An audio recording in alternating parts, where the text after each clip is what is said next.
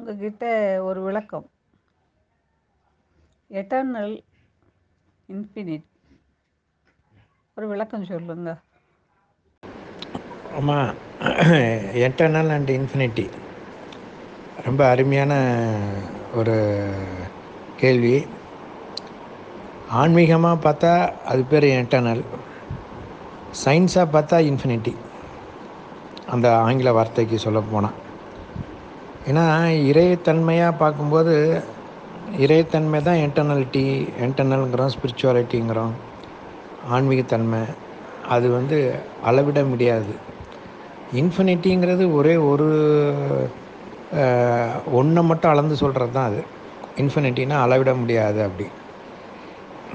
அப்படிங்கிறது தான் அந்த வார்த்தை. ஆனால் இன்டர்னல்ங்கிறது வந்து எல்லாவற்றிற்கும் மேலானது.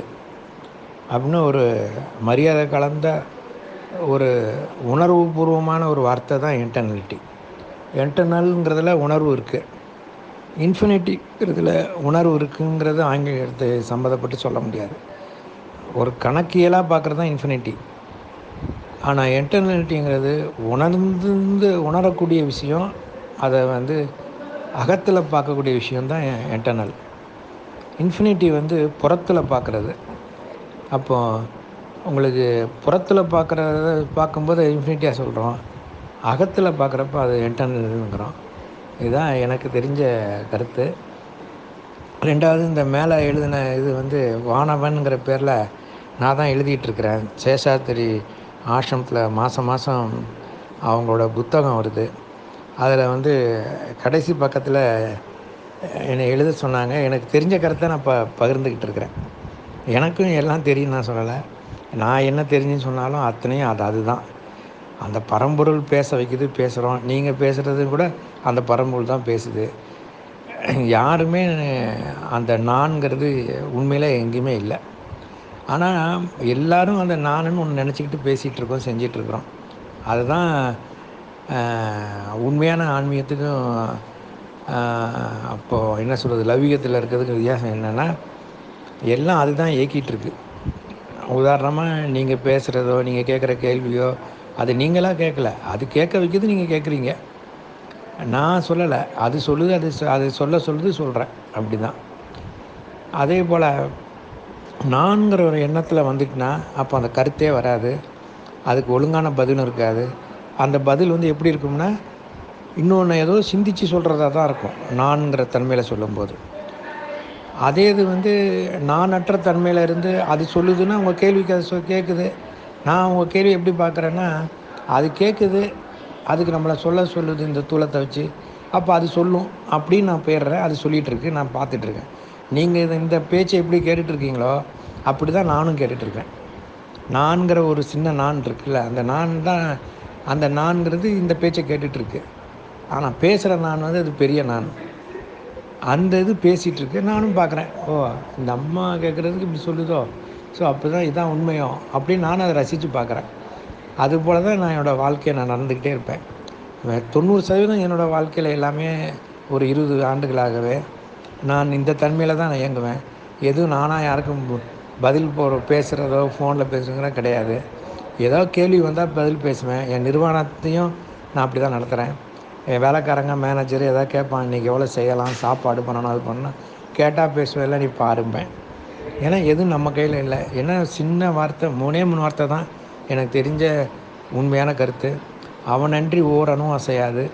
அவன் அருளால் அவன்தால் வணங்கி அவன் என் சிந்தையுள் நின்றதுனால் இதுதான் இந்த மூணத்தை விட வேறு எதுவுமே கிடையாது. எல்லாமே அது நடத்திக்கிட்டு இருக்கு. நம்ம என்ன பண்ண முடியும்? நம்ம அதை வந்து பார்க்க தான் முடியும். அதான் வேலூரில் வந்து ஒரு சித்தர் இருந்தார். சித்தர்னால் ஒரு வாட்ச்மேன் மாதிரி இருப்பார். சத்திய மோசஸ்னு. நான் கூட உங்களுக்கு போட்டிருப்பேன். அவருக்கு நான் தீர்த்தம் கொடுப்பேன். அடக்கம் ஆகிட்டாரு கொடுப்பேன். அவர் வந்து நூற்றி இருபத்தஞ்சி வயசுக்கு மேலே. ரோட்டில் சுற்றிக்கிட்டே இருப்பாங்க. நைட் ஆனால் ஆனந்தா சவுண்ட் சர்வீஸ்னு இருக்குது வேலூரில். அந்த கடை வாசலில் வாட்ச்மேன் மாதிரி வந்திருப்பாங்க அந்த ஓனர் ரொம்ப மரியாதை கொடுப்பார் அவருக்கு. நான் வந்து எனக்கு ஒரு நண்பர் சொல்லி நான் அவரை பார்க்க ஆரம்பித்தேன் பார்க்க ஆரம்பித்தப்போ அவங்க மொதல் நாள் நான் அவனை தேடி ஊரெல்லாம் தேடி அலையிறேன். கண்ணாஸ்பத்திரிகிட்ட இருப்பாங்கன்னாங்க பார்த்தாங்க இல்லை. அப்புறம் ஒருத்தர் சொன்னார் ஒரு ஹாஸ்பிட்டல் இன்னொரு ஹாஸ்பிட்டல் இருக்குது அந்த வாசலில் ஒரு வாட்ச்மேன் மாதிரி உட்காந்துருப்பாருங்க நாங்கள் போனேன். என்னடா நெருப்புலேருந்து வந்திருக்காண்டா போங்க பார்த்துட்டிங்களா? போங்க அப்படின்ட்டாரு. மதியானம் ஒன்றரை மணிக்கு வெயில்ல. சரி எனக்கு எனக்கு ரொம்ப மனசு கஷ்டமாக இருந்துச்சு. என்னடா பார்த்து அடுத்த நிமிஷமே போக சொல்கிறாரு ஆனால் நெருப்புலேருந்து வந்திருக்கேன்னு சொல்லிட்டாரு. நம்மளை தெரிஞ்சுக்கிட்டாருன்னு தெரியும். சரி நான் டவுனுக்குள்ளே போய் எங்கள் சொந்தக்காரங்க ஹோட்டல்லாம் போய் பார்த்துட்டு மறுபடியும் அவர் எத்தனை மணிக்கு அந்த சவுண்ட் சர்வீஸ்க்கு வருவார்னு கேட்டேன். ஆனந்தா சவுண்ட் சர்வீஸுக்கு எப்படியும் ஆறு மணிக்கு வந்து உட்காந்துருவாருங்க. அந்த ஓனர் கிட்ட சாவி கொடுத்துட்டு போயிடுவாருங்கன்னாங்க சரி நாங்கள் போனேன் ஆறு மணிக்கிட்ட போய் அப்போ நான் வந்து ஏதாவது வாங்கிட்டு போனட்டு மிச்சர் அது பிடிக்கினாங்க வாங்கிட்டு போனேன். போய் உட்காந்து அப்போ சொன்னார் என்னடா இன்னும் நீ ஊருக்கு போய் சேரலையாடான்னாரு இல்லை சாமி உங்களை கொஞ்ச நேரம் பார்த்துட்டு போகலான்னு வந்தேன். சரி இருங்க நீங்கள் அப்போனா அப்படின்னாரு. அப்புறமா என்கிட்ட சொன்னார் இப்படி நாங்கள் அடிக்கடி போவோம் ஒரு நாள் கேட்குறாரு ட்ராம் வாழ்க்கைன்னா ட்ராமாங்கிறான். நீ நம்புறியா? அப்படின்னாரு. தெரில சாமின்னு. வாழ்க்கை ட்ராமா இல்லைடா. அது நாடகம்டா. அது வந்து நாடகம் இல்லைடா. அது வந்து சினிமா படம்டா. எல்லாம் நடித்து முடிச்சதை பார்த்துட்ருக்கோம்டா பார்க்க தான்டா முடியும். மாற்றலாம் முடியாது. என்ன? பார்த்துக்கிட்டு இரு. நீயா நடித்த அது நடிச்சிச்சு. அப்புறம் என்ன? அதை பாரு நீ. பார்க்க வந்துட்டு போய் நடிக்கிறேன்னு நினைக்க முடியுமா? முட்டாள் தான் நினைப்பான்டா அப்படி அப்படின்னாரு. இப்படியே தான் எங்களோட பழக்க வழக்கம் இருந்துச்சு. என் ரொம்ப பிரியமாக இருப்பார். எங்கே நான் போனால் வெளியே கார் எடுத்துகிட்டு கூப்பிட்டு போங்கம்பார். அப்படியே இருந்தோம். நிறைய ஆன்மீகத்தில் புற அகத்தில் நிறைய விஷயங்கள் அவர் செஞ்சுருக்காரு. ஸோ அதனால தான் நீங்கள் கேட்பீங்க விளக்கம்லாம். இது எப்படின்னா இது பெரிய கடல் மாதிரி. இதை வந்து இதை வந்து ப படிக்க படிக்க பார்க்க பார்க்க அறிய அறிய தான் அறிய முடியும். நீங்கள் ஒரு மார்க்கத்து வழியாக ரெண்டு வந்திருக்கீங்க. நானும் அதெல்லாம் தாண்டி வந்திருக்கேன். நானும் வந்து எனக்கு ஒரு பெரிய வாய்ப்பு. பல பேரை சந்திக்க முடிஞ்சு பல விதமான மார்க்கத்துலேருந்து வந்தவங்க எல்லாத்தையும். அப்போ எது என்னங்கிறத நான் இன்னும் கொஞ்சம் உங்களோட எனக்கு கொஞ்சம் அறிய முடிஞ்சிச்சு உணர முடிஞ்சிச்சு. அப்போ நான் இதை வந்து ஒரே நேரத்தில் இந்த தொலைபேசி வழியாகவோ கைபேசிலேயோ சொல்ல முடியாது. இதெல்லாம் ஒரு காலம் வரும் அப்போ நான் சொல்லலாம்.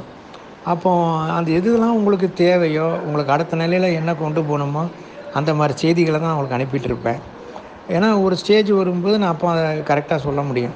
நான் அன்றைக்கி அனுப்புனேன் நீங்கள் பார்த்தீங்களா? அதெல்லாம் சொன்னிருக்கேன் பார்த்தீங்களா? அப்படின்னு சொல்ல முடியும். அதுக்காக தான். ஸோ நீங்கள் கேட்ட உடனே சில விஷயங்கள்லாம் வந்து உடனே சொல்ல முடியாது.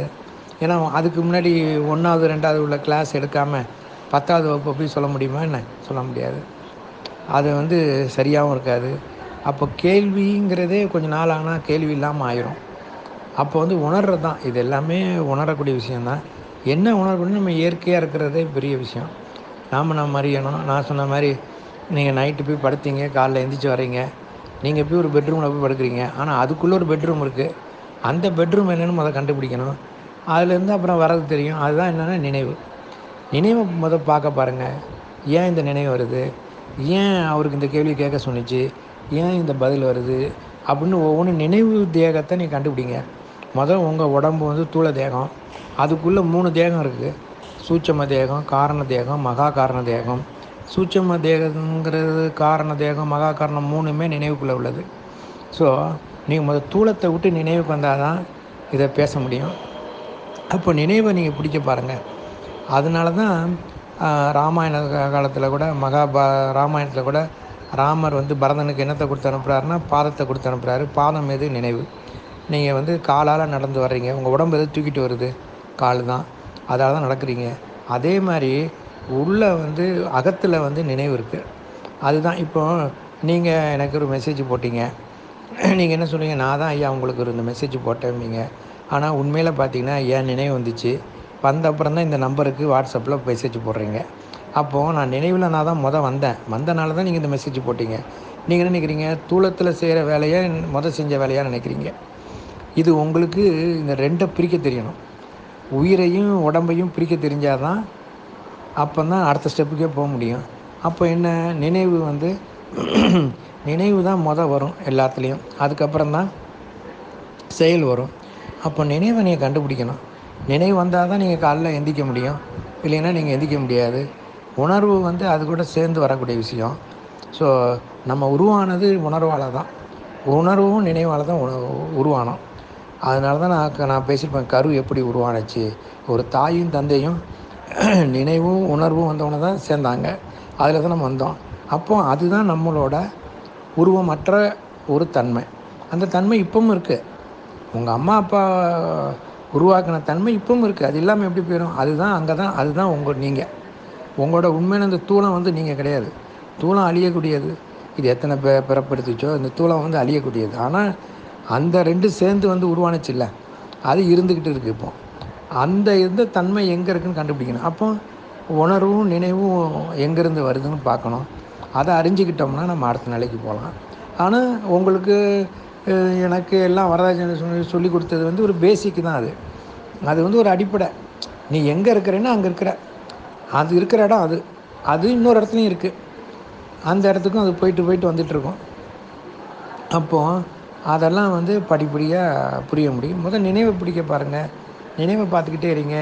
அப்போ நினைவற்ற இடம் ஒரு இடம் வரும். இப்போ ஒரு நிமிஷத்தில் பல சிந்தனைகள் வந்துட்டுருக்கும் அப்போ கொஞ்சம் கொஞ்சமாக அதை பார்க்க பார்க்க அந்த சிந்தனை குறைய ஆரம்பிக்கும். சிந்தனை குறைஞ்ச அப்புறம் ஒரு சிந்தனைக்கு இன்னொரு சிந்தனைக்கு இடம் இருக்கும் வெட்ட வெளி அந்த வெட்ட வெளியை அதிகமாக்க அதிகமாக்க உங்களுக்கு எந்த கேள்வியுமே கே- கேட்க வேண்டியதில்லை. அப்படியே கேட்டாலும் அந்த கேள்விக்கு அதுவே பதில் சொல்லிடும் உங்களுக்குள்ளே இருக்கிறது தான் எனக்குள்ளேயும் இருக்குது வெளியேயும் அதான் இருக்குது அந்த வெளியே இருக்கிறத அதை சொல்லி கொடுத்துரும். இப்போ உங்களுக்கு பேசிக்கான பொருளை தெரியும். அது ஒரு வீடு அந்த வீட்டில் போய் உட்காருது. ஆனால் அந்த வீட்டில் உட்கார்றது எது உட்கார்றது? அது வீடு. வீடை போய் வீட்டுக்கிட்ட போய் பேச முடியுமா? வீட்டுக்குள்ளே உள்ள முதலாளிகிட்டெல்லாம் பேசணும். உங்கள் முதலாளியை உங்களுக்கு தெரியாமல் நீங்கள் வீடை பிடிச்சிட்டேன்னா எனக்கு சா- ஐயா சொன்னார் வீடை தெரியும்னா வீடு தான் தெரியும். ஆனால் அதுதான் அந்த மந்திரம். அது பேர் மந்திர். ரெண்டு மந்திர் இருக்குது ஆனால் உங்களுக்கு அந்த இம்மு யார்? அதுக்குள்ளே ஏங்கிட்டு இருக்கவன் யார்? அதெல்லாம் பிடிக்கணும். அதானே முக்கியம். எனக்கு பொருளை தெரியும். நிறைய பேர் என்னென்னா இந்த பொருளை தெரிஞ்சவொடனே எல்லாம் தெரிஞ்சு நினைக்கிறாங்க. ஆனால் நமக்கு அது படிப்படியாக வளர வளரும் போது தான் தெரியும். அதுக்குள்ளே அதில் போய் ஒன்று உட்காந்துக்கிட்டு இருக்கு. அதோட வீடு அது. கையில் உட்காரல காரில் உட்காரல. ஐயா சொன்ன மாதிரி அந்த பொருளை உட்காந்துருக்கு அது உட்காந்துருக்கவன் யார்? அவனை முத பிடிங்க. அவன் அதான் தாயின் பாதத்தில் சொர்க்கத்தின் வாசல் இருக்கிறது. தாயின் பாதத்தில் சொர்க்கத்தின் வாசல் இருக்குது. பாதம். எந்த பாதம்? நினைவு என்னும் பாதம். அதனால தான் கோயிலில் பார்த்தீங்கன்னா சடாரி வைக்கிறான். சடாரி எதுக்கு வைக்கிறான்?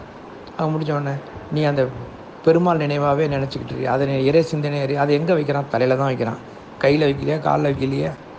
என்சான் உடம்புக்கு சிரசே பிரதானம். ஏன்னா சிரஸ் இல்லைன்னா அது பேர் முண்டம். அப்போ சிரஸ் இருந்தால் தான் எல்லாம் செய்யும். அதான் தலைவன். தலை அறிந்தவன் தலைவன்.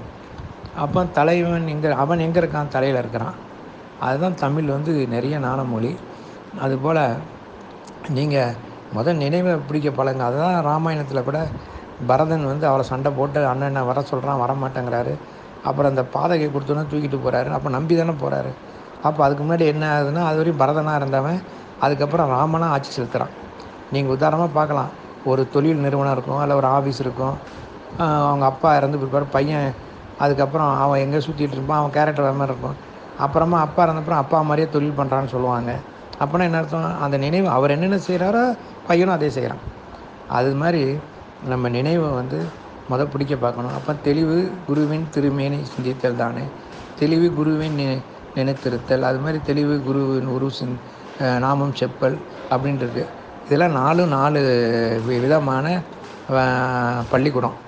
இது நாமம் சொல்கிறது உருவத்தை சிந்திக்கிறது அப்புறம் நினைவில் இருக்கிறது அவன் உருவ ஆவுதலே அப்போ அந்த நாலு விதமான கல்வி தான் சரியை யோகம் நாணம் அப்போ சரியைங்கிறது பேசுறது கிரியைங்கிறது பயிற்சி யோகம்ங்கிறது ரெண்டும் ஒன்றாகிறது பயிற்சியில் ஒன்றாகிறது அதுக்கப்புறம் அதுவாக ஆகிறது இருக்க அதுதான் நா- நாணம். ஸோ அதனால் உங்களுக்கு நிச்சயமாக எல்லாம் கிடைக்கும். கிடைக்காம எப்படி இருக்காது தட்டுங்கள் திறக்கப்படும் கேளுங்கள் கொடுக்கப்படும் காணுங்கள் கிடைக்கும் என்றார். இந்த இதுலேயும் நீங்கள் இவ்வளோ ஆர்வமாக இருக்கிறீங்க. நான் ரொம்ப பாராட்டுறேன். எனக்கும் நேரம் இருக்கும்போது படிப்படியாக பேச சொல்கிறேன் நீங்கள் அப்படியே வாங்க. ஆனால் முதல் ஸ்டெப்பு இப்போ நீங்கள் பண்ண வேண்டியது நினைவை பிரிக்க பாருங்கள் உடம்பு நினைவை பிரித்து பாருங்கள் அதை பிடிச்சிட்டிங்கனாலே நீங்கள் ஜெயிக்க ஆரம்பிக்கிறீங்கன்னு அர்த்தம். நன்றி வணக்கம்.